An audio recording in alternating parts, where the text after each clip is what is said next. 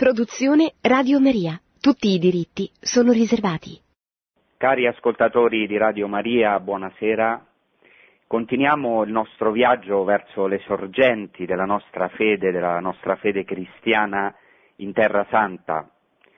Sorgenti che, come ho detto nelle precedenti trasmissioni, sono anzitutto nell'Antico Testamento e nel popolo e nelle tradizioni ebraiche, dopo compiute nel Nuovo Testamento nella novità che è il Messia, che per noi è nostro Signore Gesù Cristo.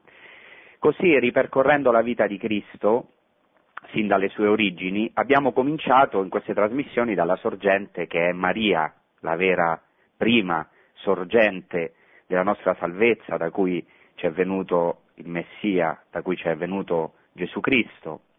E così nelle prime due puntate ci siamo soffermati su Maria e l'abbiamo posta nel contesto storico e geografico del primo secolo d.C., specialmente nel suo contesto ebraico. Questo è qualcosa che va capito molto bene e che anche i documenti stessi della Chiesa Cattolica sottolineano. Gesù è ebreo e lo è per sempre, questo vale ovviamente anche per la Vergine Maria, per San Giuseppe, per i primi apostoli, per i primi discepoli di Cristo, per gli autori del Nuovo Testamento. Ecco, Gesù è ebreo e lo è per sempre. Così Gesù è pienamente un uomo del suo tempo e del suo ambiente ebraico palestinese del primo secolo, di cui ha condiviso gioie e speranze. Infatti oggi parleremo proprio delle concezioni messianiche, cioè delle concezioni sul Messia che giravano al tempo della Vergine Maria, di Gesù Cristo, per capire veramente fino in fondo le radici ebraiche della nostra fede, il che anche ci permette di capire la novità costituita da Gesù Cristo.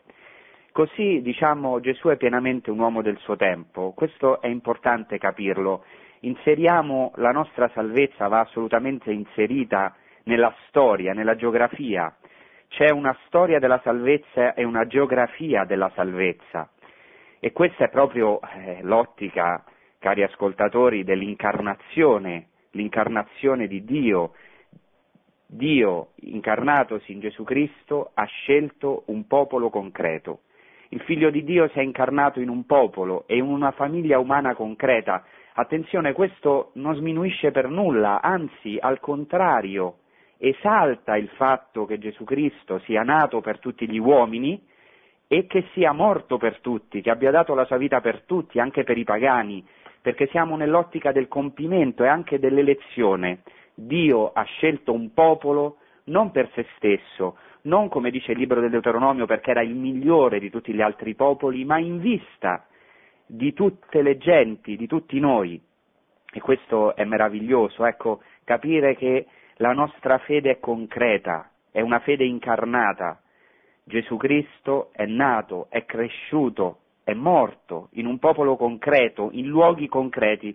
Per questo questa, queste nostre puntate avranno due punti focali essenziali, cioè il popolo concreto, la storia della salvezza, il popolo eletto, quindi il popolo ebraico, andare alle radici ebraiche della nostra fede e del Nuovo Testamento, una cosa che talvolta purtroppo è trascurata alcune volte purtroppo anche malvista, sembra strano ma è così, quindi il primo fuoco, il primo punto focale, il popolo concreto e poi i luoghi concreti.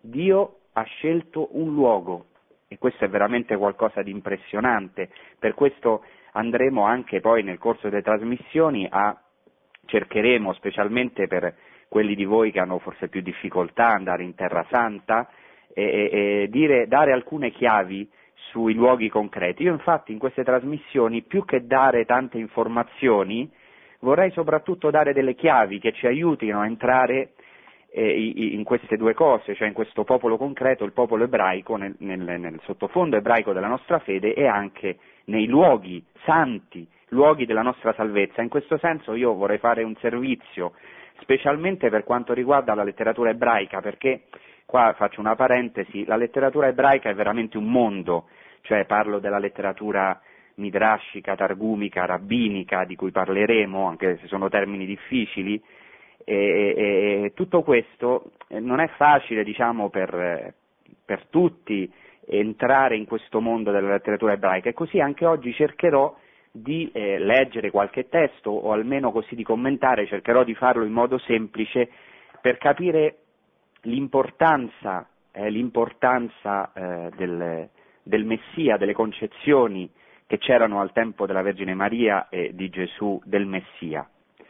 Allora, perché questo è importante, questo che dicevo dell'incarnazione, di un popolo concreto, di luoghi concreti? Per capire che la nostra fede, cari ascoltatori, è storica, non sono miti, non si tratta di miti, di belle dottrine o di filosofie, ma veramente il cristianesimo essenzialmente, primariamente è un fatto, un fatto storico e in questo veramente differisce dalle altre religioni.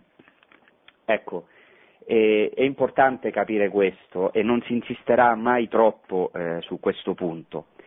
Bene, allora oggi cerchiamo di entrare ancora nella mente, nello spirito della Santa Vergine Maria, anche di Gesù, bambino, poi ragazzo, cercando di vedere, come dicevo, quali erano le aspettative sul Messia, come il popolo ebraico e Maria attendevano il Messia.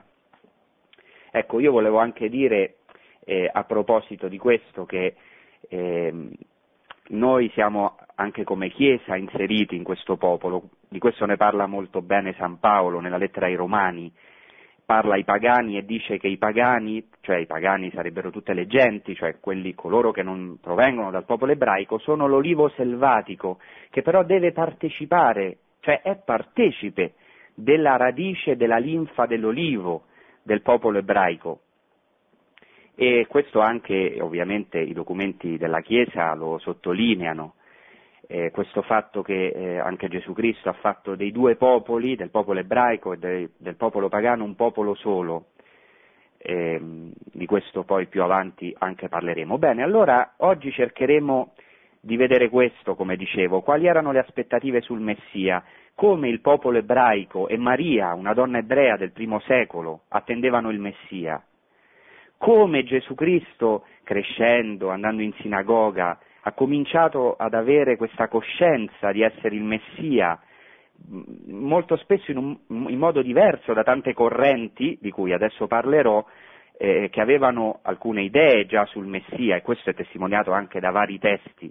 Qual era la speranza eh, della famiglia di Nazareth, della santa famiglia di Nazareth e di tutto il popolo ebraico? Ecco, già nella puntata scorsa ho detto alcune cose, adesso riprendiamo. Inizierò con una eh, citazione proprio dalla liturgia ebraica e qui voglio anche dire un punto che mi sembra importante su cui ha insistito molto eh, San Giovanni Paolo II sulla linea del rinnovamento del Concilio Vaticano II. San Giovanni Paolo II ha detto una cosa molto importante, riprendendo anche un documento del 1986 che si chiama Sussidi per una corretta presentazione degli ebrei e dell'ebraismo nella predicazione, nella catechesi della Chiesa Cattolica, ha detto così.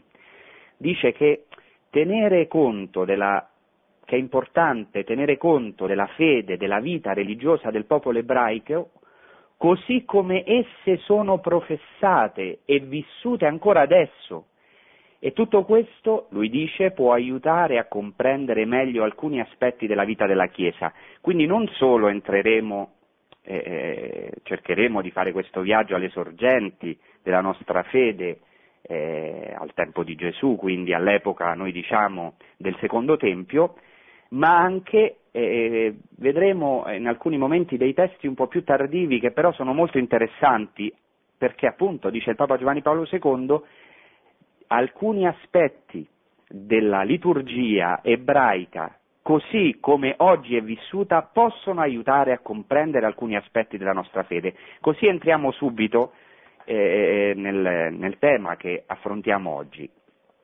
Già ho detto nella puntata scorsa che le attese messianiche erano grandi, ancora oggi l'attesa del Messia è molto viva in questo popolo, nel popolo ebraico.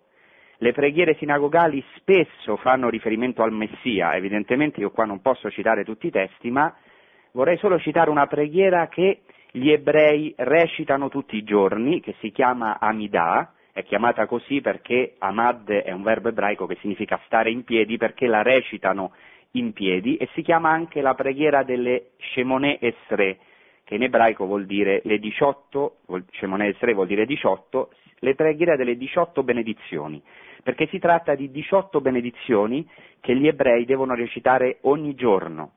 Nella quattordicesima benedizione, nella versione palestinese, ci sono due versioni, una babilonese e una palestinese, si dice così, sentite è molto bello, Sii misericordioso, Signore Dio nostro, con le tue grandi misericordie, si fa riferimento ai rachamim, alle viscere di misericordia del nostro Dio, a cui sempre la liturgia ebraica, come anche la nostra liturgia, fa riferimento, sii misericordioso, Signore Dio nostro, con le tue grandi misericordie, continua la preghiera, con Israele, tuo popolo, e con Gerusalemme, tua città, e con Sion, dimora della tua gloria, con il tuo tempio e la tua casa, e con la regalità della casa di Davide il tuo Messia giusto.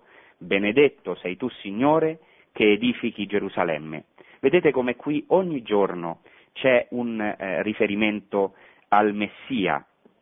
È interessante che nella tradizione ebraica ancora oggi la venuta del Messia è attesa come qualcosa di improvviso, come ho detto anche nella puntata precedente, per esempio nel Talmud c'è un detto molto bello, nel Talmud di Babilonia, che dice così, tre cose arrivano di sorpresa, arrivano all'improvviso. Quali sono queste tre cose? Vediamo. Tre cose arrivano all'improvviso, sono inattese, arrivano di sorpresa. Il Messia, un oggetto ritrovato e uno scorpione. Eh, questo è molto bello, tante volte perdiamo un oggetto, uno lo cerca per tutta la casa come un pazzo, non lo riesce a trovare nel momento più inaspettato spunta fuori, così anche uno scorpione arriva all'improvviso, così il Messia. Questo è importante perché si aspettava la venuta del Messia, ancora oggi si aspetta di sorpresa, cioè gli ebrei aspettano la venuta del Messia di sorpresa. Ricordate anche alcune parole di Gesù Cristo quando dice che la venuta del figlio dell'uomo è come una folgore, come un lampo nel cielo, per questo è necessario essere vigilanti e, e, e, per questo il popolo ebraico è sempre in attesa, questo da sempre, tanto più, come ho detto anche nella puntata scorsa, ai tempi di Gesù c'era una viva, una vivissima attesa messianica e ancora oggi è così.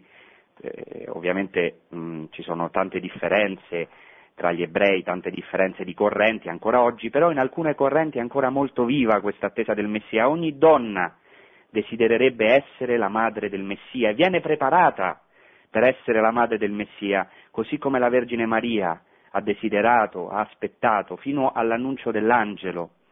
E, e, e, ed ecco, questo è molto bello, perché ecco, la Vergine Maria ha avuto tutta una storia fino ver- veramente a questo momento fondamentale dell'incarnazione nel suo seno, nel suo grembo.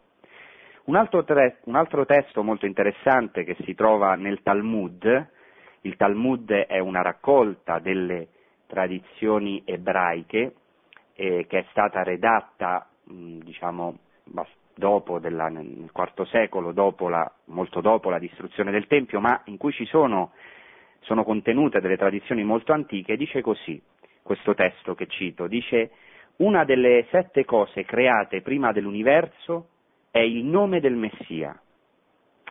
Infatti eh, ci sono vari testi, sia nel Midrash, che sono eh, dei racconti, eh, diciamo delle spiegazioni, delle interpretazioni, delle narrazioni della scrittura, secondo la tradizione orale ebraica, e anche nello stesso Talmud e in altri testi, ci sono delle liste di alcune cose create prima della fondazione del mondo, una delle sette cose create prima dell'universo, secondo mol- varie di queste liste, come ho detto, è proprio il nome del Messia. Così dice il testo del Talmud.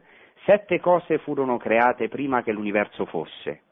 Esse sono la Torah, la Teshuvah, cioè la Teshuvah in ebraico significa la conversione, il ritorno, bellissimo, la possibilità di ritornare al Signore già prima della creazione del mondo Dio aveva già previsto per noi la possibilità di ritornare a Lui, quindi la Torah, la conversione, la penitenza, poi la terza cosa il paradiso, poi l'inferno, il trono della gloria, il Tempio e il nome del Messia.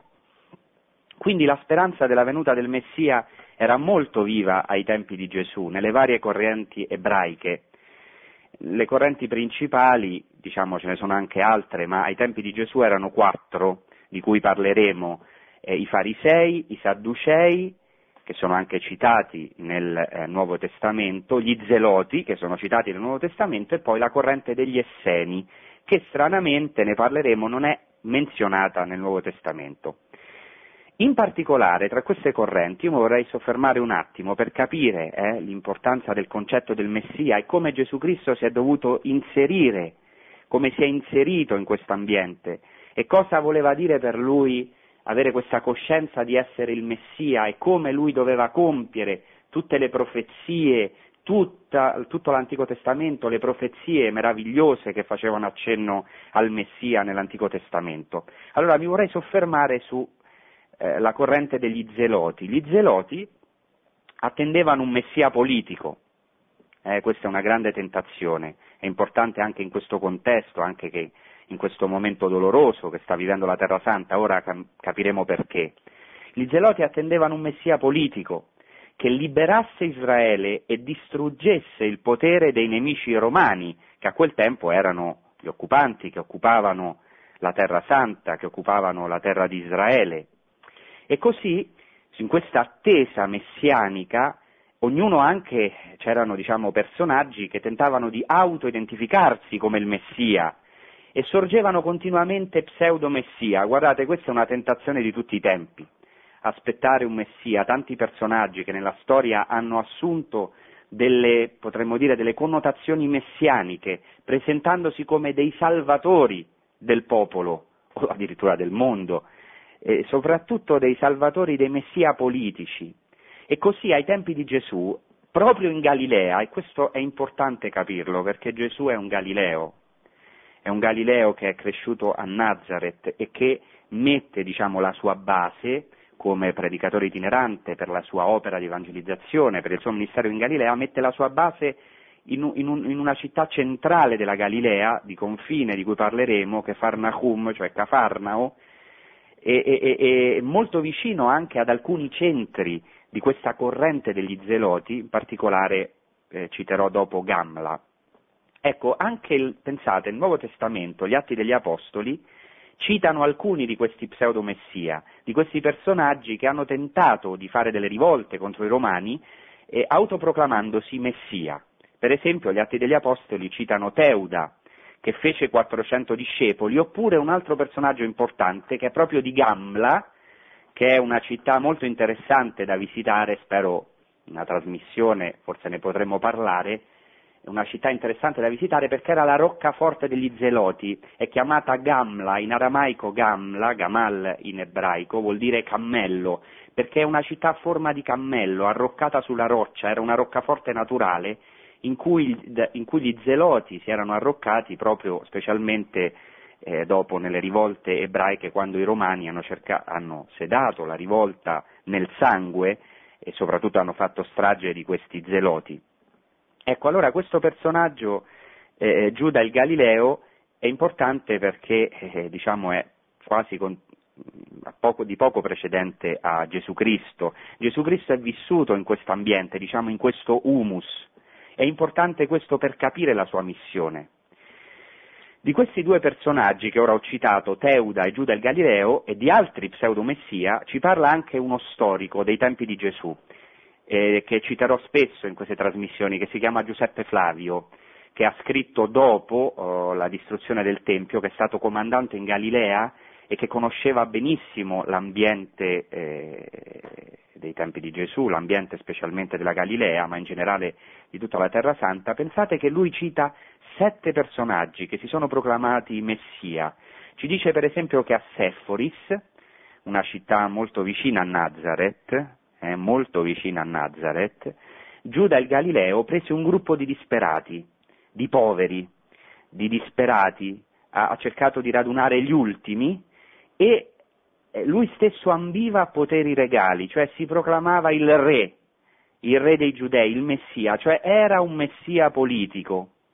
E come ho detto, questo Giuda il Galileo era di Gamla, che è una città a solo una mezza giornata di cammino da Cafarnao, vicinissimi vicinissimo al luogo dove operava Gesù Cristo e poi sappiamo che Gesù Cristo, come dicono i Vangeli, predicava in tutti i villaggi della Galilea, si è dovuto incontrare e scontrare con la mentalità di questi zeloti, questo è interessantissimo. Ecco, Gamla, questa città di Gamla era il centro degli zeloti. Questi zeloti, quanto a fede, seguivano i farisei, anche se pensavano che dovessero combattere attivamente, come già avevano fatto i Maccabei, per la liberazione del loro popolo, cioè combattere con le armi, fare una rivolta armata, specialmente un ramo di questi zeloti che si chiamavano sicari. Insomma, sia prima che dopo Gesù l'ambiente popolare era in ebollizione, specialmente tra questi zeloti. Guardate, questa, queste figure degli zeloti vanno capite bene, come dicevo, perché Gesù Cristo si è dovuto confrontare con gli zeloti per affermare chiaramente in che senso lui sarebbe stato il Messia. Questo è il problema cruciale per gli ebrei e anche per noi oggi cristiani, per capire che cos'è il cristianesimo, chi è il Messia, cosa deve fare il Messia, qual è l'opera più grande che deve fare il Messia, che Messia deve essere, un Messia politico, un Messia rivoluzionario, un Messia solo spirituale? Questa è la tentazione di tutti i tempi, cioè quella della guerra santa e noi siamo purtroppo oggi in questi grandi problemi che ci preoccupano, il problema della jihad, di una guerra santa operata in nome di Dio, per una liberazione politica, per un trionfo politico. Ecco, questo è il problema. Cosa deve fare il Messia? Gesù Cristo ha dovuto meditare questo finché ha capito che lui doveva incarnare sì il Messia trionfante, ma in senso escatologico, cioè della fine dei tempi, il Messia che trionfava in un altro modo, non come un Messia politico, e per questo doveva passare per il fallimento, per la sofferenza, non un Messia liberatore che avrebbe distrutto i nemici con la forza. Infatti Gesù Cristo, proprio vicinissimo a Gamla, ha solo, come dicevo, una mezza giornata di cammino sul Monte delle Beatitudini, dove io vivo, ha proclamato questa parola che era fortissima per quei tempi. Amate i vostri nemici, fate del bene a coloro che vi odiano. E i nemici erano concreti. Certo, sono anche i nemici personali che noi tutti abbiamo, che tutti avevano ai tempi di Gesù, ma anche eh, questi nemici erano chiaramente i romani, gli occupanti, e Gesù Cristo dice questa parola veramente rivoluzionaria. Questa è la vera rivoluzione, l'amore ai nemici. Gesù Cristo ha scelto di incarnare questo Messia umile, sofferente, che doveva passare per la croce, per così essere una luce per il mondo, da Israele, Israele che è chiamato appunto luce delle genti, il Messia che ha incarnato e ha compiuto tutte le realtà dei personaggi dell'Antico Testamento ed è stato lui la vera luce delle genti. E perché questo già era stato profetizzato con Abramo, che la benedizione di Abramo era per tutte le genti e questo si è compiuto nel nostro Signore Gesù Cristo. Ma questo si è compiuto in un modo inaspettato, come dicevamo prima, il Messia viene in modo inaspettato. Ecco, questo è anche vivo nella mentalità ebraica, gli ebrei devono stare sempre attenti. Lo stesso Elia, che nella tradizione ebraica precede la venuta del Messia, viene sempre come un mendicante, come un povero, eh, Dio viene sempre in modo nascosto, anche il Messia non verrà in modo eclatante, lo diceva già il profeta Isaia, non griderà, eh, non, non, non griderà nelle piazze, non spezzerà uno stoppino dalla fiamma smorta, non farà udire in piazza la sua voce. Certo, Gesù Cristo ha fatto udire in piazza la sua voce, ma sempre in un modo nascosto, velato dalla debolezza della sua carne, velato dalla anche sofferenza, dal suo fallimento e questo è un punto importante che dopo riprenderò e spero che eh, Dio mi aiuti così a focalizzare.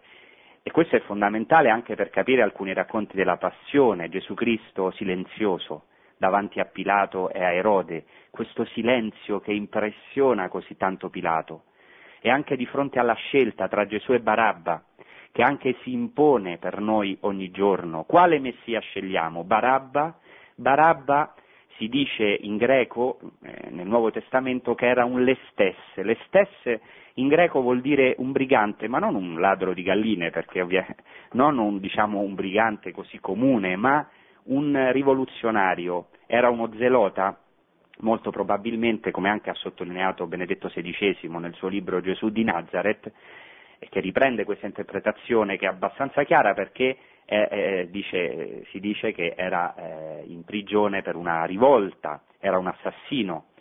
E, e, e, pensate che è molto interessante perché Barabba in aramaico, Bar Abba vuol dire figlio di Abba, Bar vuol dire figlio in aramaico, Abba padre, eh, figlio del padre, era il figlio del padre e in alcuni manoscritti del Nuovo Testamento il nome di Barabba è Jesus, è Gesù, è Gesù Barabba. Ecco, Pilato chiede chi volete che vi rilasci, Gesù o Gesù Barabba o Barabba, perché guardate, potremmo dire così, se, se mi riesco a spiegare, il demonio sempre scimmiotta Dio. Ecco, è un Messia che sembra un grande liberatore, un benefattore del popolo, ma in realtà è un messia, vorrebbe essere un messia trionfante, un liberatore politico, Barabba, e ci si impone a noi sempre questa scelta, una grande tentazione, il trionfo politico, un messia che venga a distruggere tutte le ingiustizie, a risolvere i nostri problemi, anche sociali, eh, a, a, riscattarci, a liberarci anche politicamente, socialmente. Questa è una grande tentazione che ha avuto anche Gesù Cristo. Ha avuto anche Gesù Cristo quando il demonio gli dice guarda tutti questi regni saranno tuoi se tu ti prostrerai a me. Poteva scegliere di essere un re trionfante, ma non lo ha fatto. Ecco, questo è un punto importante. Gesù si è dovuto in tutta la sua vita, meditato, ascoltando nella sinagoga le profezie, per esempio servo, la profezia del servo del Signore, di Isaia, disprezzato, reietto degli uomini, uomo dei dolori, che ben conosce il soffrire, ha, ha meditato e si è confrontato con tutto l'ambiente in cui viveva e anche ha dovuto annunciare profeticamente la verità. E c'è un dettaglio interessante nel Nuovo Testamento, dopo la moltiplicazione dei pani e dei pesci, vengono per farlo re, Basileus in greco, vengono per farlo re, ma egli salito sulla montagna, se ne fuggì, tutto solo. Gesù Cristo non accetta di essere un Messia trionfante che venga a risolvere solamente a sfamare il popolo nella sua fame di giustizia, ma è venuto per qualcosa di molto più grande, per compiere una giustizia molto più grande, per sfamare la nostra fame che è molto più grande di una fame di giustizia politica e sociale che anche può avere la sua importanza certamente, ma noi siamo fatti per un'altra realtà, per un altro regno. Per questo Gesù Cristo davanti a Pilato dovrà dire il mio regno non è di questo mondo, il mio regno non è di questo mondo. E questo è interessante anche nell'ambiente degli zeloti e di questi personaggi che si autoproclamavano re. Bene, adesso possiamo fare un bre- una breve pausa, un breve intermezzo musicale.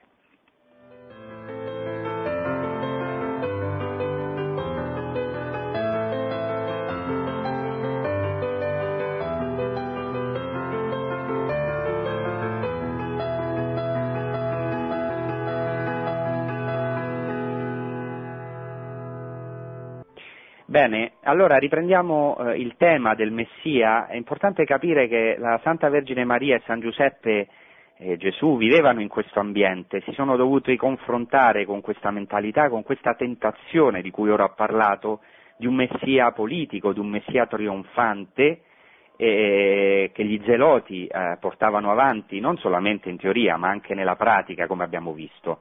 Abbiamo visto che Giuseppe Flavio eh, menziona sette personaggi, sette pseudomessia che hanno tentato una rivolta contro Roma e diciamo, si proclamavano chi più chi meno come messia. Ma gli zeloti non erano gli unici che aspettavano un messia trionfante. Anche i farisei, insieme anche ad altri gruppi del tempo di Gesù, attendevano il messia davidico, cioè il messia discendente di Davide, Hamashiach in ebraico, cioè l'unto che doveva liberare Israele che doveva stabilire il suo regno per sempre e stabilire soprattutto la pace, lo shalom messianico annunciato da tutte le scritture, dall'Antico Testamento.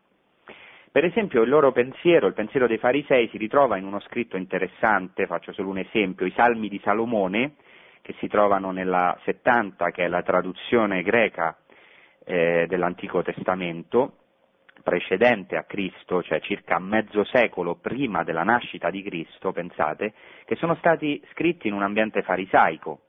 E, e per esempio c'è un testo sul Messia tratto da questi salmi di Salomone che dice così, vi leggo qualche, qualche piccolo brano.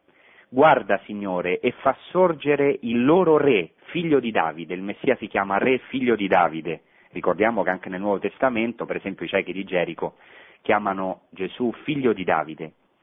Fai sorgere, continua il testo, fai sorgere il loro re, il figlio di Davide, per il tempo che tu conosci, o oh Dio, perché regni su Israele tuo servo, e cingilo di forza, perché schiacci i principi ingiusti, purifichi Gerusalemme dalle nazioni, cioè dai goim, dai pagani che la calpestano per rovinarla, cacci via i peccatori dall'eredità mediante la saggezza della giustizia.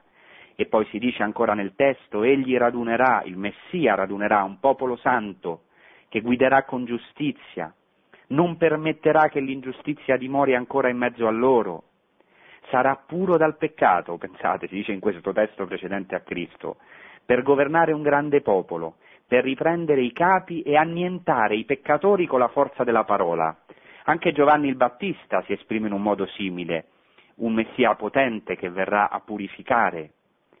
E, ma ovviamente in questo testo è molto forte l'idea di un Messia giusto che trionferà anche politicamente e finalmente donerà la pace tanto aspettata dal popolo.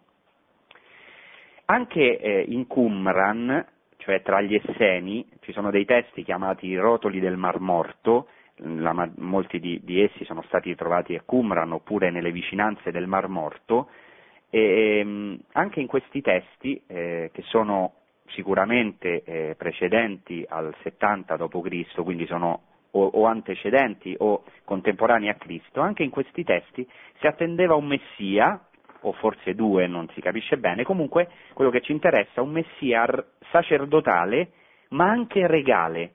Cioè, loro in un certo senso avevano, aggiungevano un elemento eh, più spirituale a questa idea del Messia. Il Messia doveva essere un sommo sacerdote. Per esempio, in un, uno di questi testi di Qumran, la regola della comunità, c'è un testo interessantissimo eh, per lo sfondo del Nuovo Testamento, lo cito. Quando si riuniscono i fratelli di questa comunità degli Esseni, della comunità di Qumran, quando si riuniscono alla mensa della comunità, o per bere il mosto del vino ed è pronta la mensa della comunità e mescolato il vino per bere, nessuno stenda la mano alla primizia del pane e del vino prima del sacerdote, poiché egli è colui che benedice la primizia del pane e del vino e stende la mano prima di loro. Dopo il Messia di Israele stenderà la mano verso il pane. Impressionante questo. Si profetizza in un certo modo, non sono ovviamente scritture ispirate, non sono parola di Dio, ma si profetizza un Messia sacerdotale che benedirà il pane e il vino. Molto interessante come sfondo del, eh, eh, del, del Nuovo Testamento. Comunque, questo è quello che ci interessa, nonostante queste caratteristiche sacerdotali, il Messia sarà un Messia re, sarà un Messia regale, che dovrà ehm, trionfare, che dovrà eh, eh, operare una liberazione anche politica. Per esempio in un altro testo si dice così, si dice che arriverà sulla terra un'oppressione, ma tutti serviranno il figlio del Signore grande. E sarà designato con questo nome, figlio di Dio, e lo chiameranno figlio dell'Altissimo. Sta parlando del Messia, ricordiamo che l'angelo Gabriele proprio dice questo, sarà chiamato figlio dell'Altissimo. E dice che eh, il suo regno sarà un regno eterno, continuo con il testo, e tutte le sue vie saranno secondo verità giudicherà la terra secondo verità e tutti faranno la pace. Ecco, arriverà lo shalom, la pace messianica. Il grande Dio gli verrà in aiuto facendo la guerra per lui, ecco la guerra santa. Metterà i popoli in suo potere e tutti li getterà davanti a lui. Insomma, ho citato alcuni testi solamente per dire come ai tempi di Gesù si aspettava un Messia praticamente trionfante, anche se in qualche testo si comincia a dire che alcune sofferenze precederanno la venuta del Messia e in qualche modo si comincia ad alludere al fatto che anche il Messia dovrà soffrire. C'erano delle chiare allusioni, ci sono nell'Antico Testamento. Ecco, quindi ora entriamo nel punto fondamentale. Ecco, è vero, c'era questa idea del Messia trionfante, ma il Messia sofferente? Esisteva qualche idea riguardo al fatto che il Messia dovesse soffrire. Ecco, non dobbiamo dimenticare una cosa, che l'ebraismo ai tempi di Gesù era influenzato già dall'ellenismo e dalla filosofia greca. E c'è un testo di Platone molto interessante, perché anche eh, i padri della Chiesa hanno stimato Platone per alcune intuizioni che ha avuto questo filosofo greco pagano, però guardate cosa dice del giusto nel testo della Repubblica, dice così Platone, se l'uomo giusto è questo, vuoi sapere qual è il suo destino? Egli sarà flagellato, sarà torturato, sarà legato, gli bruceranno gli occhi e alla fine, dopo aver patito ogni genere di mali, sarà impalato, alcuni traducono anche sarà crocifisso, cioè già Platone aveva avuto questa intuizione. Se c'è veramente il giusto per eccellenza, un giusto dovrà essere messo alla prova fino alla tortura, si dovrà sondare la sua giustizia. Pensate, dice fino alla tortura, fino al fatto che sarà legato e perfino crocifisso. Queste parole sono state scritte, diciamo, centinaia di anni prima di Cristo, ma implicano una questione cruciale per tutti i tempi, anche per noi. Perché il giusto deve soffrire? Potremmo dire in termini ebraici e cristiani, perché il Messia, il giusto per eccellenza, deve soffrire? Non è egli venuto, non viene lui a portare pace per sé e per il mondo?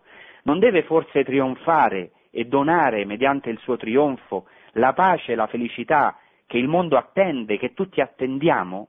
Cioè, come si può accettare il fallimento dell'inviato di Dio, il fallimento del Messia? Questo è impressionante, la sofferenza del Messia, come si può accettare del giusto per eccellenza? E infatti il Corano, nella, nella quarta sura, quart, eh, rifiuta radicalmente, cioè nella sura 457, rifiuta radicalmente la possibilità che Gesù, in arabo chiamato Issa, abbia sofferto, non, ha, non è accettata, non è contemplata questa possibilità che Gesù abbia potuto soffrire e sia stato condannato ad una morte così infamante. E anche alcuni Vangeli apocrifi, che in questo punto sono eretici come il Vangelo apocrifo di Barnaba, eh, liquida, liquidano il problema molto rapidamente. Per esempio nel Vangelo di Barnaba eh, è Giuda e non Gesù ad essere arrestato al Getsemani, cioè Giuda avviene un miracolo, Giuda eh, si trasforma, diciamo così, eh, fisicamente in Gesù e Gesù viene assunto in cielo. Perché questa eresia? Perché non si poteva accettare che il Messia, il profeta per eccellenza, il desiderato dalle genti, il desiderato dal popolo ebraico potesse soffrire la pena ignominiosa della croce, che poi vedremo che cosa era la croce, qualcosa di terribile. Ecco, qui arriviamo a un punto fondamentale con cui si è dovuto scontrare Gesù Cristo, non solamente con il suo ambiente, ma anche con se stesso, anche nel Getsemani, sappiamo Gesù Cristo ha avuto una grande lotta, non ha capito perché doveva bere questo calice amaro che, be- che dovevano bere i peccatori. Egli è venuto non per schiacciare i peccatori, ma per prendere su di sé il peccato del mondo, e questo è qualcosa veramente di rivoluzionario, ma che già, già era in qualche modo eh, profetizzato dalle scritture di Israele. Infatti se abbiamo il tempo la prossima volta leggerò alcuni testi proprio che sono pochi, sono pochi, sul Messia sofferente, che sono impressionanti, sono proprio dei testi ebraici. Però qui voglio dire un punto, questa questione del Messia, della sofferenza del giusto, è legata alle nostre sofferenze e anche alle sofferenze del popolo ebraico. Per esempio, la crisi di fede di alcuni ebrei e anche non ebrei dopo la Shoah, cioè dopo il terribile la terribile ingiustizia dell'olocausto del popolo ebraico sotto il nazismo, la, crisi, la loro crisi di fede è legata proprio a un dilemma simile. Come si può ammettere l'atroce olocausto del popolo eletto, o almeno degli innocenti, dei bambini? E proprio questo è un punto che tocca tutti gli uomini. Infatti il dolore del mondo e la sofferenza degli innocenti sono un problema universale di tutti noi, e molto spesso rappresentano l'argomento più forte degli antiteisti e degli anticristiani o comunque, anche, se, anche non antiteisti, delle, delle persone che hanno, non credono, non credenti. Per esempio il filosofo Schopenhauer una volta ha affermato con molta durezza se un Dio ha fatto questo mondo io non vorrei essere quel Dio perché il dolore del mondo mi strazierebbe il cuore ecco, la sofferenza è eliminata come ancora oggi alcuni vogliono fare, cancellare la sofferenza, cancellare eh, la vecchiaia, le malattie, tutto quello che profondamente ci scandalizza in fondo, che è la sofferenza. Eppure già alcuni ebrei, per esempio c'è una frase molto bella di uno scrittore ebreo francese, André Schwarz-Bart, dice una cosa molto bella, sentite questa frase, dice che il cuore ebraico deve spezzarsi mille volte per il bene più grande delle genti, dei pagani. È per questo che noi siamo stati eletti. Cioè si lega l'elezione in qualche modo, in modo misterioso, non è facile, certo, alla sofferenza. E questo lo ha detto anche molto bene San Giovanni Paolo II nel suo libro Varcare le soglie della speranza, lega proprio elezione e sofferenza. Dice così riguardo al popolo ebraico, così dice il Papa, dice che questo straordinario popolo, il popolo ebraico, continua a portare dentro di sé i segni dell'elezione divina. E lui racconta che una volta lo ha detto parlando con un politico israeliano, il quale diciamo, ha concordato volentieri con questa affermazione, però ha aggiunto se questa elezione potesse costare di meno. E infatti eh, poi afferma il Papa Giovanni Paolo II, San Giovanni Paolo II, davvero Israele ha pagato un alto prezzo per la propria elezione allora quanto più il Messia, quanto più il Messia che era l'eletto per eccellenza doveva entrare nelle sofferenze per salvare il mondo attraverso il fallimento. Questo è veramente un mistero. Però questo è stato capito anche in un modo eccezionale da alcuni ebrei. Per esempio c'è un ebreo americano che è stato nei campi di concentramento, Eli Wiesel, quando ha visto l'impiccagione di un bambino, di un ragazzino ad Auschwitz, un qualcosa di terribile, proprio l'innocente per eccellenza, un bambino, un ragazzino, ha raccontato così, ha raccontato che dietro di lui ha sentito come una voce, dov'è il buon Dio, dov'è? E dice che soli- ho, ho sentito il solito uomo domandare, dov'è dunque Dio? È il nostro problema, anche la domanda che fa il Salmo, i nostri nemici ci dicono sempre dov'è il tuo Dio? Dov'è Dio? Davanti alle sofferenze più terribili. E lui ha detto che lì nel campo di concentramento ha sentito una voce, una voce nel silenzio che gli rispondeva da dentro a lui che era un ebreo. Dov'è? Dov'è Dio? Eccolo, è lì, appeso a quella forca. Ecco, Dio ha deciso eh, di entrare in questa pazzia della sofferenza per prendere su di sé le nostre sofferenze, i nostri peccati Ecco, il Messia ha scelto questa strada perché era stato profetizzato. Anche in un testo di un Midrash eh, c'è una domanda interessante, eh, sentite, che fa Israele a Dio, gli chiede, Signore, quando ci salverai? E Dio risponde, quando sarete sprofondati fino in fondo, allora vi salverò. È un mistero, ecco, il Messia che scende fino alle nostre profondità, alle profondità della sofferenza, alle profondità del peccato, non per schiacciarci, non per schiacciare i nemici, ma lui l'unico che ha amato i nemici è entrato fino alle profondità per sollevarci con lui.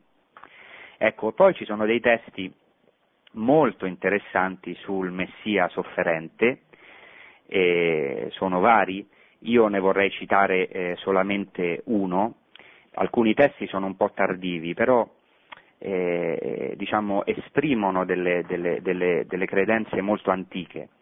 Eh, per esempio in un testo mistico tardivo ebraico che si chiama lo Zohar si dice così c'è nel giardino dell'Eden un palazzo chiamato Palazzo dei figli della malattia.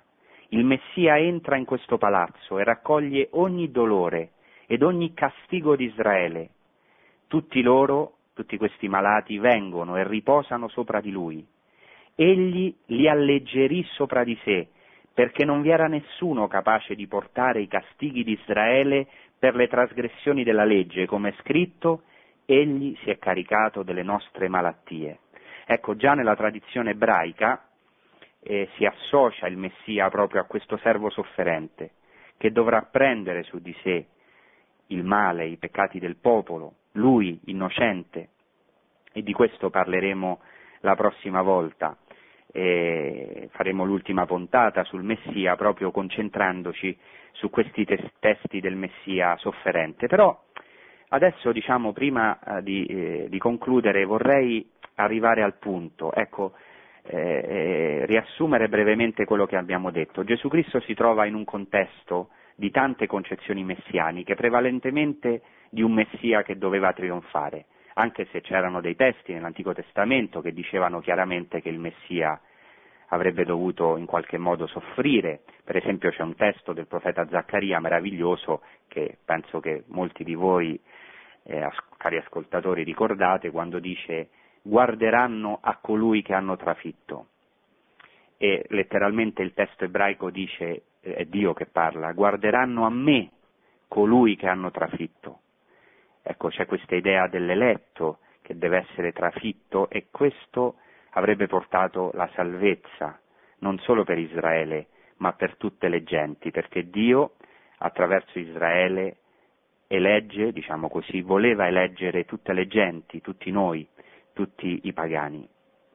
Ecco, Gesù Cristo ha dovuto affrontare questo grande problema e anche questo lo sappiamo quando Pietro eh, riconosce la sua identità, la sua, fa la sua bellissima professione di fede, ma subito dopo, ecco, quando Gesù Cristo annuncia il suo fallimento per opera dei capi dei sacerdoti, degli scribi, la sua passione che dovrebbe, sarebbe stato schiaffeggiato, insultato e poi crocifisso, eh, ecco, Pietro subito reagisce, dice questo non ti accadrà mai, come a dire tu non incarnerai mai questo Messia sofferente, tu sei venuto per trionfare, e ancora dopo, pensate, dopo la resurrezione gli apostoli avevano la stessa idea, perché dicevano, eh, dopo la resurrezione, negli atti degli apostoli, chiedevano a Gesù Cristo, è questo, Signore, il tempo in cui ricostituirai il regno di Israele? Guardate com'è difficile scalfire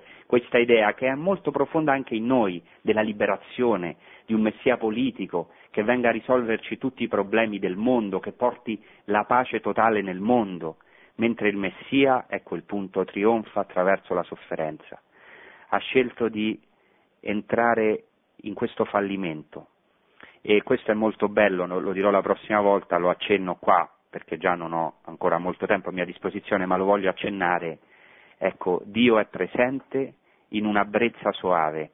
E questo nell'Antico Testamento, quando Elia va sul monte Oreb e ha una manifestazione si incontra, per così dire, con Dio, ha un'esperienza di Dio, che chiamiamo teofania, cioè un'apparizione di Dio, ecco si dice che ci fu un terremoto ma Dio non era nel terremoto, si dice che Dio era nel fuoco ma Dio, cioè si dice che venne un terremoto, Dio non era ne, ne, nel terremoto, si dice che venne un fuoco ma Dio non era nel fuoco, finché viene, in ebraico si dice, una col de mamada una voce di silenzio sottile, e lì era Dio.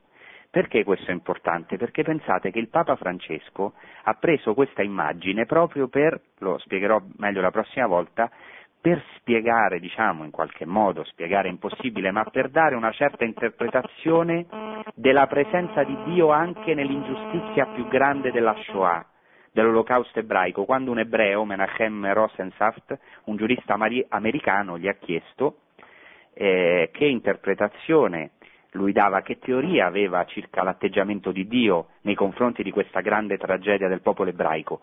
Lui ha risposto la presenza di Dio durante la Shoah era una presenza nascosta, come quella della brezza leggera di cui parla la Bibbia, raccontando l'incontro con il profeta Elia sul monte Oreb. Ecco, questo è il Messia che Gesù Cristo ha scelto di incarnare in mezzo a tutte le varie proposte, come ci sono anche oggi le varie concezioni messianiche, ha deciso di essere lui stesso questa col de mamadaka, cioè questa voce di silenzio sottile, che è tradotto anche questa brezza soave, qualcosa di silenzioso. Ecco, Dio, il Messia si trova nella sofferenza.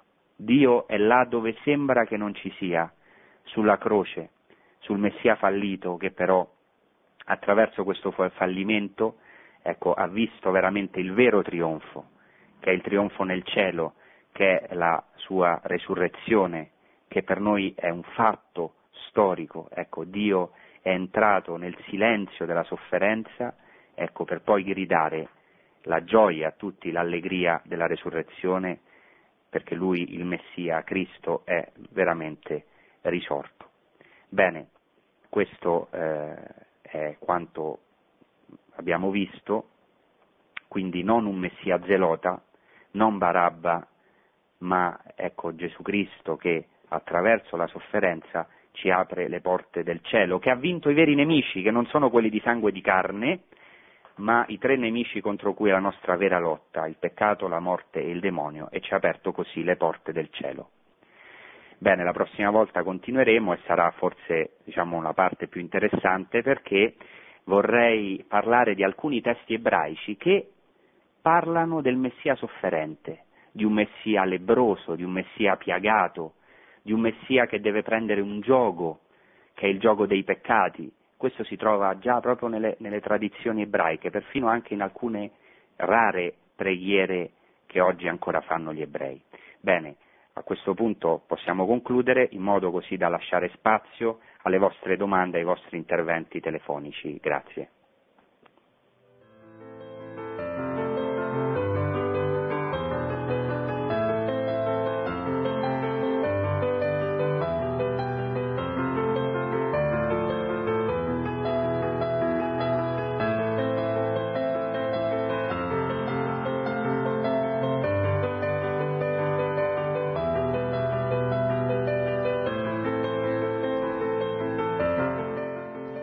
Pronto?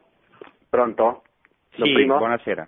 Sì. Eh, buonasera, telefono da, da, Fano, sono Paolo. Eh, sì. Senta, eh, una domanda, eh, io ho, purtroppo ho a che fare con mia moglie che, che frequenta un gruppo messianico protestante. Loro mettono so, soprattutto in primo luogo Israele, gli ebrei quando pregano dicono eh, eh, in nome di Gesù, Messia Israele. Quindi sì. io sento come, come, se gli altri popoli fossero di, di second, al secondo posto, perché hanno loro, loro questo, questo mh, concepimento che, che, gli altri sono, sono di meno e gli ebrei di più? non so, vorrei capire. Grazie e l'ascolto per radio. Bene, grazie tante. Bene, è, è vero che questo diciamo, può essere un pericolo, no? È il grande pericolo che però vorrei dire anche a Paolo, lo ringrazio di questa domanda, che possiamo avere tutti.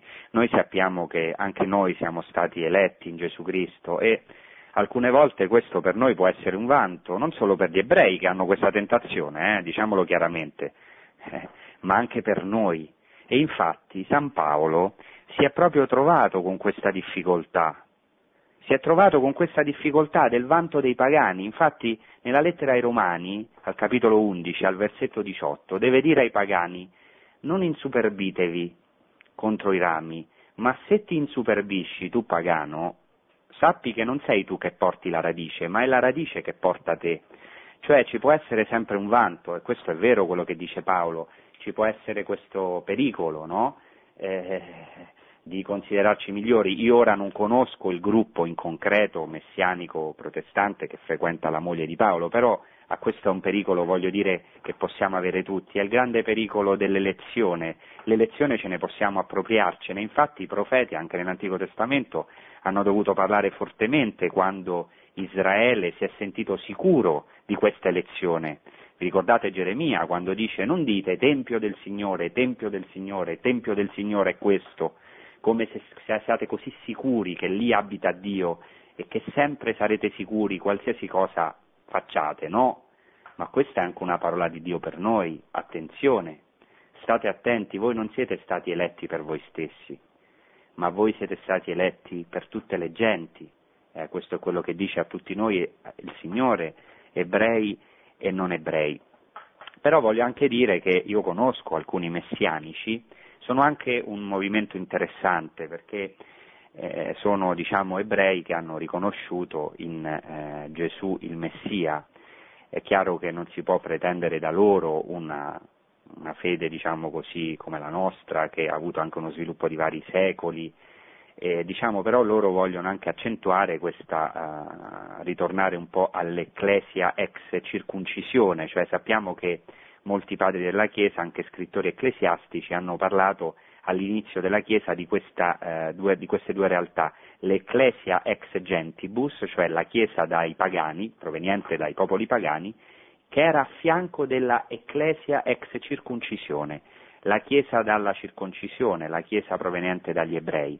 Noi ovviamente ci rallegriamo da un lato che eh, ci siano alcuni eh, nel popolo ebraico che eh, vogliano riconoscere in Gesù il Messia, ovviamente in tutta la loro libertà, senza forzature, senza proselitismi. E d'altro canto, giustamente come ha detto Paolo, per noi può essere sempre un pericolo, cioè il vanto delle nostre origini, ma credo, e questo penso che l'ascoltatore Paolo converrà con me, può essere anche un nostro, una nostra tentazione, un nostro pericolo. Per quello dobbiamo stare sempre vigilanti, cioè Dio non ci ha scelto per i nostri meriti, non ci ha scelto per i nostri meriti, anzi, dice San Paolo, Dio ha posto questo tesoro in vasi di creta perché appaia che questa potenza straordinaria non viene da noi, ma è dono di Dio, è dono della sua grazia. Anche il libro del Deuteronomio dice io non ti ho scelto perché eri il migliore di tutti i popoli, ma perché eri un popolo di dura cervice, come in fondo siamo tutti un po' duri di testa, per manifestare la mia gloria. Bene, possiamo, spero che questa risposta possa soddisfare il nostro ascoltatore, passiamo a un'altra domanda. Pronto? Sì, pronto? Pronto? Sì, pronto, buonasera. Buonasera, posso parlare? Sì, sì, come no. E allora, volevo chiedere, è il padre no, che parla, e Sì. volevo chiedere una cosa. Io sono tanti anni che sono in sofferenza, veramente. La sofferenza mi dà una gioia in un certo senso. Però quello che non riesco a capire, quello che dice San Paolo, io completo nel mio corpo quello che manca alle sofferenze di Cristo. Ma eh, Cristo eh, in pratica aveva com- completato e sinceramente tutte le sofferenze, non c'era niente da, completare secondo il mio punto di vista. Se vuole eh, eh, darmi luce in questo senso mi fa un piacere. Grazie Grazie. tante, le rispondo. Bene, innanzitutto ringrazio l'ascoltatore, sono vicino anche nelle sue sofferenze che in un qualche modo ci accomunano, però Dio ha scelto alcuni diciamo, per associarli più misteriosamente, più intimamente a questo mistero della, mistero della croce, della sofferenza. Questa frase che dice San Paolo, completo nella mia carne quello che manca ai patimenti di Cristo, ovviamente non vuol dire che le sofferenze di Cristo non siano complete, perfette, integre, no. Le sofferenze di Cristo sono assolutamente perfette, proprio in senso universale, e, e in questo senso diciamo, non si può completare qualcosa ai suoi patimenti. Eppure, eppure questa frase è profondissima, è vera, io non so se le riesco a rendere l'idea o a spiegarla bene, ma è profondissima, perché Cristo ha voluto associare a sé noi. Noi siamo anche il corpo di Cristo, questo lo spiega bene Sant'Agostino quando parla del Cristo totale, cioè dice il Cristo totale è Cristo nel suo capo, che è già in cielo, la persona di Cristo, e noi che siamo le sue membra, che ancora siamo in questa terra. E quindi in un certo senso, potremmo dire così, poiché noi siamo una sola cosa con Cristo, poiché noi siamo il corpo di Cristo, chi tocca a noi, eh, se noi abbiamo lo Spirito Santo, la grazia tocca a Cristo, in qualche modo le sofferenze di Cristo continuano, tra virgolette, nel suo corpo che è la Chiesa. Questa è una prima spiegazione. Poi una cosa che io spe- penso spesso è che è vero che le sofferenze di Cristo sono state totali, perfette e anche hanno riassunto in sé tutte le sofferenze, perché l'agonia, diciamo la sofferenza più grande di Gesù Cristo è stata quella del Getsemani, che è stata una sofferenza spirituale. Noi sappiamo, l'abbiamo vissuto, specialmente chi tra gli ascoltatori ha delle sofferenze psichiche o spirituali, sa bene che questa è, la, è una delle sofferenze più grandi, la passione dell'anima più che del corpo. Gesù Cristo ha patito tutte le sofferenze, dall'inizio del mondo fino alla fine, anche vedendo le nostre infedeltà, i nostri peccati, i peccati dei suoi discepoli, le nostre debolezze. Questo è vero. Però è anche vero che, eh, diciamo, eh, Gesù Cristo, per esempio, non ha sperimentato la vecchiaia. Noi sperimentiamo la vecchiaia. Eh, per esempio, un esempio, cioè abbiamo delle sofferenze, anche i santi hanno avuto delle sofferenze, eh, diciamo che in un certo modo potremmo dire che Cristo poi non ha patito concretamente, anche se le sue sofferenze sono perfette, quindi è verissimo questa frase, noi, corpo di Cristo su questa terra, in un certo senso, ecco, viviamo ancora e questo è bellissimo perché noi non siamo soli nella sofferenza, questo vuol dire, non è che noi completiamo nella nostra carne come se aggiungessimo qualcosa alle sofferenze di Cristo, ma siamo uniti a Lui. E come siamo uniti alle sue sofferenze, così possiamo essere uniti, siamo uniti alla sua resurrezione se siamo uniti a Lui, già qui, non solo nel cielo, e questo penso che l'ascoltatore che ha chiamato lo ha provato perché ha detto che ha provato anche gioia nonostante i momenti duri no, di sofferenza che ha vissuto. Bene, passiamo a un'altra telefonata. Pronto? Sì, pronto? Buonasera. Buonasera. Sono Salvatore e telefono da Agrigento. Buonasera. Buonasera Salvatore, prego. E la mia domanda vorrebbe essere una domanda di carattere generale, ma lei con la sua capacità di sintesi che ha sicuramente riuscirà, diciamo così, a, ad esaudirla. Ecco. Io mi riferisco alla ebraicità del nostro Signore Gesù Cristo di cui lei ha parlato all'inizio, sì. che nel corso del tempo è stata quantomeno rimossa se non avversata, sia a livello alto, diciamo così, della gerarchia, ma anche a livello del sentire comune, diciamo così. Ora, tra i tanti motivi che l'hanno determinata, a suo parere, ne può, diciamo così, isolare uno o due che secondo lei sono stati i motivi più importanti? Ecco, questa è la mia domanda, la ringrazio e ascolto per radio. Grazie tante Salvatore. Eh, sì, è vero che in alcune epoche della Chiesa questa ebracità del Signore Gesù Cristo da alcuni è stata rimossa o avversata, però è vero anche che in periodi in cui anche c'erano diciamo, degli avversari degli ebrei, anche diciamo, tra i cristiani ci sono state grandi figure, penso per esempio a, a un dottore della Chiesa, il cappuccino San Lorenzo di, di Brindisi, che aveva chiesto alla Vergine Maria la grazia di imparare l'ebraico e, e, e anche sapeva l'aramaico e, Dio gliel'ha concesso e predicava agli ebrei con grandissimo amore, tanto che gli ebrei quando, hanno pianto quando se n'è andato da Roma. Per quanto riguarda i motivi, ma io direi forse come eh, primo oh, motivo storico è stata diciamo, la prevalenza nell'epoca bizantina della Chiesa proveniente dai pagani, perché, e questo dico un motivo storico, è eh, un motivo storico di cui possiamo per esempio vedere in alcuni padri della Chiesa, per esempio Epifanio di Salamina, che eh, scrive proprio un libro eh, riguardante tutte le eresie, in cui è abbastanza duro con questi diciamo, giudeo-cristiani, perché è vero che alcuni circoli giudeo-cristiani dopo, essendosi staccati specialmente in alcuni posti dell'Oriente, eh, sono cominciate a nascere le prime eresie, come anche in ambiente dei gentili, eh, ma eh, facevano fatica, facevano fatica ecco, i cristiani provenienti da, da, dalle genti, dai pagani cristiani greci, a capire alcune categorie ebraiche, perché non sono facili diciamo, entrare nel mondo ebraico. Quindi questo è il primo motivo storico, hanno cominciato a essere visti come eretici, alcuni lo erano, altri, non, secondo la nostra dottrina cristiana, altri non lo erano, ma purtroppo sono stati visti così come spesso diciamo, anche Dio si serve di questi conflitti per poi portare il suo piano, perché forse doveva estendersi il Vangelo in tutto il mondo attraverso le genti, ora c'è come un ritorno all'ebraismo.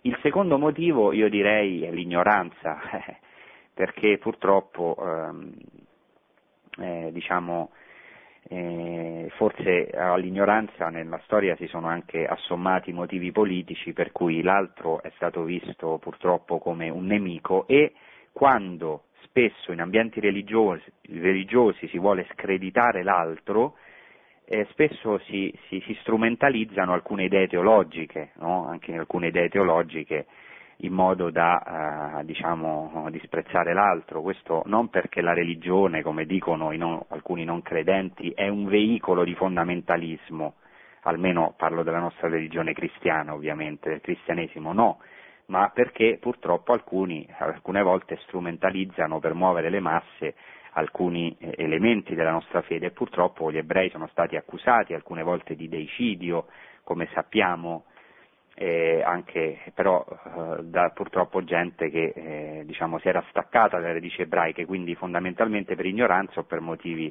politici o di opportunismo concreto. Ecco, io indicherei in questi i due elementi principali. Poi ovviamente, come ha detto bene Salvatore, è un discorso molto lungo e complesso, comunque anche da approfondire, anche, da approfondire, anche perché abbiamo una sfida importante di dialogo con il mondo ebraico, come anche con le altre religioni. Bene, passiamo a un'altra telefonata. Ecco, pronto? Sì, pronto? Eh, sì, sono Franco da Figino Ferenza. Ecco, sì. Volevo dire, eh, eh, Gesù Cristo era ebreo, no? È ebraico. Allora tutti gli altri popoli, mettiamo la Cina, eh, insomma altri popoli che non sono ebraici, eh, cosa sono per Gesù Cristo? Bene, grazie tante Franco, le rispondo.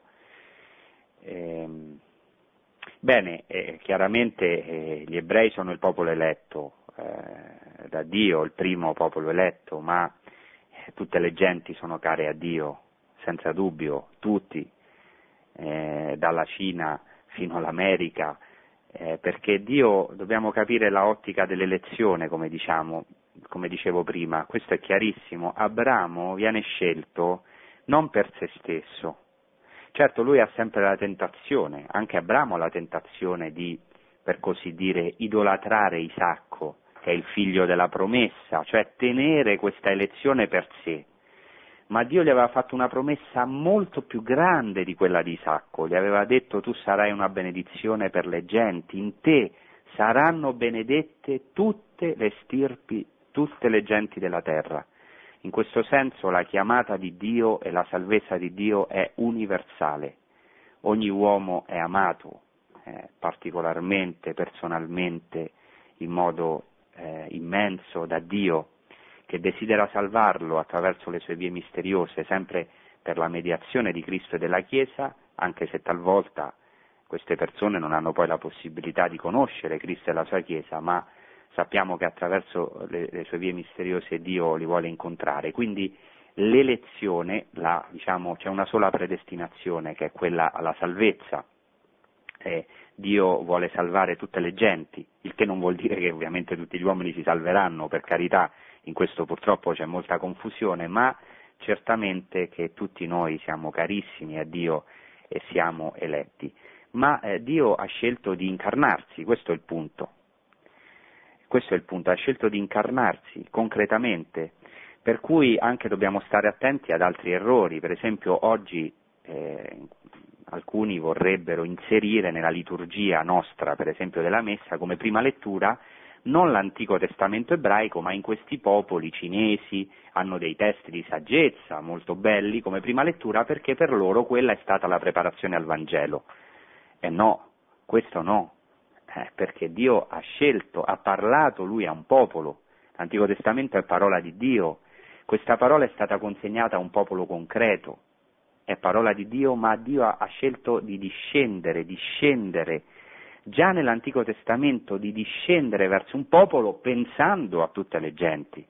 Questo è importante anche per noi, anche Gesù dice a noi cristiani, voi siete la luce del mondo, ma non perché noi siamo i migliori, non perché allora un cinese pagano, no, voi siete la luce delle genti, il sale della terra, perché voi possiate sciogliere per altri, perché possiate illuminare i più lontani, i più perduti o anche quelli che non conoscono il Messia. Ecco, questo è molto importante, quindi noi non è che facciamo un'esaltazione del popolo ebraico per fare un'esaltazione, ma riconosciamo che è il primo popolo eletto, come ha detto Benedetto XVI, i nostri padri nella fede, a noi carissimi, e Dio continua la sua alleanza con loro, ma questo poi diciamo, è arrivato a noi grazie al fatto che Dio ha messo un, vo- un velo, diciamo così, o ha permesso, ha permesso eh, che molti ebrei, no, la maggioranza degli ebrei non riconoscesse il Messia perché noi pagani potessimo entrare in questa elezione e avere il compimento e avere la bellezza del Messia, una cosa meravigliosa, avere, come dice eh, la scrittura, la consolazione del Messia, in modo da portarla a tutte le genti, perché Dio pensa, diciamo, in modo universale a tutti gli uomini. In questo senso ogni uomo è caro a Dio. Bene, ascoltiamo prossi- il prossimo intervento. Pronto, buonasera. Buonasera. Vorrei farvi Prego. una domanda. Sì. eh, gli zeloti volevano un messia politico, politico a modo loro, secondo la loro logica umana e non un messia divino secondo il disegno puro di un Dio che è amore. Esattamente. Ascolto.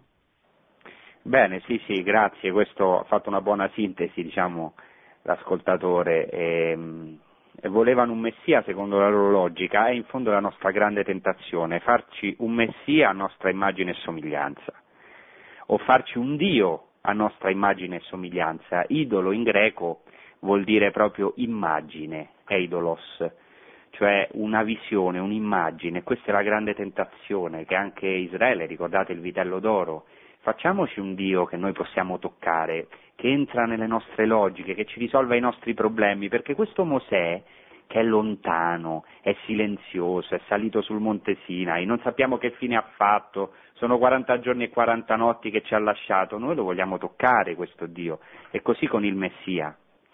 Eh, questa, per quello dobbiamo sempre stare molto attenti, vigilanti, ma anche nella Chiesa è fondamentale l'identità di Cristo, chi è Cristo, questa domanda che fa Gesù Cristo ai suoi apostoli, voi chi dite che io sia? È fondamentale perché potremmo dire dimmi che immagine di Messia hai e ti dirò che, chi sei, che immagine di Messia hai, che immagine di Cristo ha la Chiesa veramente, no? Oggi nel terzo millennio. Qual è l'opera più grande che ha fatto Cristo? Cosa? Dare da mangiare ai poveri? Anche quella è importante. Eh, risolvere i problemi sociali del mondo? Anche quello può essere importante. Curare i malati? Anche, ma non è l'opera più grande che ha fatto Cristo. Eh, manifestare Dio, essere veramente la rivelazione di Dio, un Dio così grande che ama i nemici. Dio è amore, eh e Gesù Cristo ha mostrato il volto di Dio, il cuore di Dio, amore totale verso i nemici, verso quelli che lo stavano uccidendo, insultando. Questo è veramente, come ha detto l'ascoltatore, non entra nella logica umana nostra e anche degli zeloti. Bene, ascoltiamo la prossima telefonata. Tocca a me, vai. Sì, pronto? Pronto? Sì, pronto. Buonasera, professore. Eh, Buonasera. Eh, eh, senta, naturalmente i ringraziamenti per la completezza sono eh, d'obbligo. Io senza mh, mm, volere uscire dal, dal, seminato della sua conversazione e della sua lezione, le volevo chiedere un pochino più a monte, sono Massimo Ciacchini di, da Livorno. Ecco, mh, Praticamente ieri sera parlavo con un sacerdote, era a cena con un sacerdote mio amico e praticamente un po' per provocazione questo sacerdote amico, però un, un po' mi rintuzzava alcune certezze che pensavo di avere. Nel senso, l'interpretazione delle fonti bibliche, il, eh, quindi diciamo, l'autenticità o comunque la plausibilità delle traduzioni, interpretazioni e via discorrendo, ha cominciato a mettermele in crisi una dopo l'altra. E allora, ora, eh, proprio oggi ci riflettevo e la sua trasmissione mi ha dato questo, il destro per avere una risposta, una risposta da parte sua eh, importante sul discorso, altrimenti qui siamo nella nel relativismo assoluto, cioè se i protestanti, i luterani, i calvinisti, i testimoni di Geova, gli ebrei e tutti, ognuno può attingere alle interpretazioni, anche lei ha fatto delle citazioni prima della Vergine che, che partorirà, Gesù, cioè Gesù, Dio che sarà trafitto, insomma per noi cristiani cattolici abbiamo delle interpretazioni a mio modestissimo parere plausibili nel rivedere determinate profezie incarnate poi dalla croce e dalla passione dalla vita eh, di nostro Signore Gesù Cristo e dalla Chiesa. Ora, questo amico, sacerdote, bravissimo, santo, mi voglio un bene dell'anima, però mi ha messo in, in discussione queste certezze. Bene, grazie Massimo. Appunto, mi dica lei, grazie tante. Eh. Grazie, grazie. Bene, eh, questo è un grande problema, eh, nel senso che purtroppo anche nelle facoltà teologiche, talvolta cattoliche, a me anche è capitato, purtroppo c'è confusione, eh, su, alcune volte su certi punti, specialmente eh, diciamo, uh, sulla unità della scrittura, eh, si re- relativizzano molti aspetti, c'è diciamo, una crisi tante volte dell'interpretazione della scrittura, eh, molti eh, fondamenti sono stati scossi data soprattutto dalla critica eh, storica, da una critica alcune volte feroce. Noi qui eh, diciamo, è necessario per noi recuperare un principio fondamentale. La chiave delle scritture per noi è Gesù Cristo. Gesù Cristo è la chiave, l'interpretazione. Nel libro dell'Apocalisse Giovanni ha questa visione del libro dei sette sigilli che nessuno riesce ad aprire se non l'agnello. Solo l'agnello, Gesù Cristo, l'umile, eh, può veramente svelarci il senso delle scritture, che hanno un'unità, questo è fondamentale, è vero che possono avere anche degli aspetti umani, perché abbiamo detto che già eh, San Giovanni Paolo II parlava dell'analogia dell'incarnazione, cioè come eh, Cristo eh, ha diciamo, eh, una, persona con la natura umana e la natura divina, così, un'analogia, nella scrittura c'è una parte umana, eh, quindi diciamo noi non crediamo in una parola di Dio piovuta dal cielo come un Corano, ma eh, inserita in un popolo, eh, frutto di, di, di, vari processi storici, di tradizioni, eccetera, ma l'aspetto divino che purtroppo molte volte nelle facoltà eh, non è, eh, diciamo, eh, per quello anche eh, ci sono vari documenti della Chiesa, non è ben sottolineato, cioè chi ha ispirato la scrittura è Dio, è Dio che parla. Quindi poi ci sono magari dei testi intorno che possono aiutare, ma Ecco, è necessario essere iniziati alla parola di Dio, alla Sacra Scrittura, che è un tesoro per noi meraviglioso. Per noi la parola di Dio è una persona incarnata, è lo stesso Cristo. Dicono i padri della Chiesa che la Sacra Scrittura è una lettera d'amore scritta a noi, quindi è molto importante avere dei punti fermi, ma questo non può avvenire se non attraverso un'esperienza di fede. Per quello eh, diciamo, eh, è importante avere un'esperienza di fede eh, che, che, che, tocchi un'iniziazione alla parola di Dio in cui veramente la parola di Dio non è solamente uno scritto, ma è eh, un'esperienza viva e non, non, solo solamente dei testi così slegati, ma dietro c'è un evento storico che è la manifestazione di Dio stesso all'uomo. Ecco, questo è il punto che mi sembra fondamentale toccare per avere dei punti fermi e purtroppo c'è tutto il problema della critica storica, eh, di molti, diciamo, metodo storico critico che anche in certi, in, certo, in certi aspetti è utile, ma che hanno messo in dubbio purtroppo generazioni di cristiani, perché è vero quello che ha detto Massimo, è sull'interpretazione della scrittura che ci giochiamo il futuro della Chiesa, perché come dice il Concilio Vaticano II, la Sacra Scrittura è l'anima della teologia, se quest'anima viene svuotata, se si perde la fede nella parola di Dio eh, come qualcosa di, di concreto, di vivo, come un'esperienza viva con Dio che ancora ci parla attraverso le scritture, perché lo stesso Dio che ha ispirato le sacre scritture è vivo e vuole avere un dialogo con noi, se cade quest'anima tutto si svuota, anche la teologia diventa un corpo, e un corpo senza anima, senza spirito. Bene, forse c'è tempo per un altro breve intervento prima di chiudere. Prego. Buonasera. Buonasera. Sono Vera di Catania. Sì, prego. io volevo sapere una cosa, perché io tinha tanto dubbio, ma non dubbio di cose, perché sono convinta che sono cattolica, sono praticante e tutto. Ma c'è la mia figlia che è evangelica, e tutti evangelico. Eu lego a Bíblia, lego tudo, e Velho Testamento, o primo, tudo. Però io non vedo nenhuma passagem que Maria altri filhos. Perché il evangélico mete sempre com este ponto que a mama de Jesus, que é nossa mama, ha avuto altri figli. Bene, grazie io... Vera.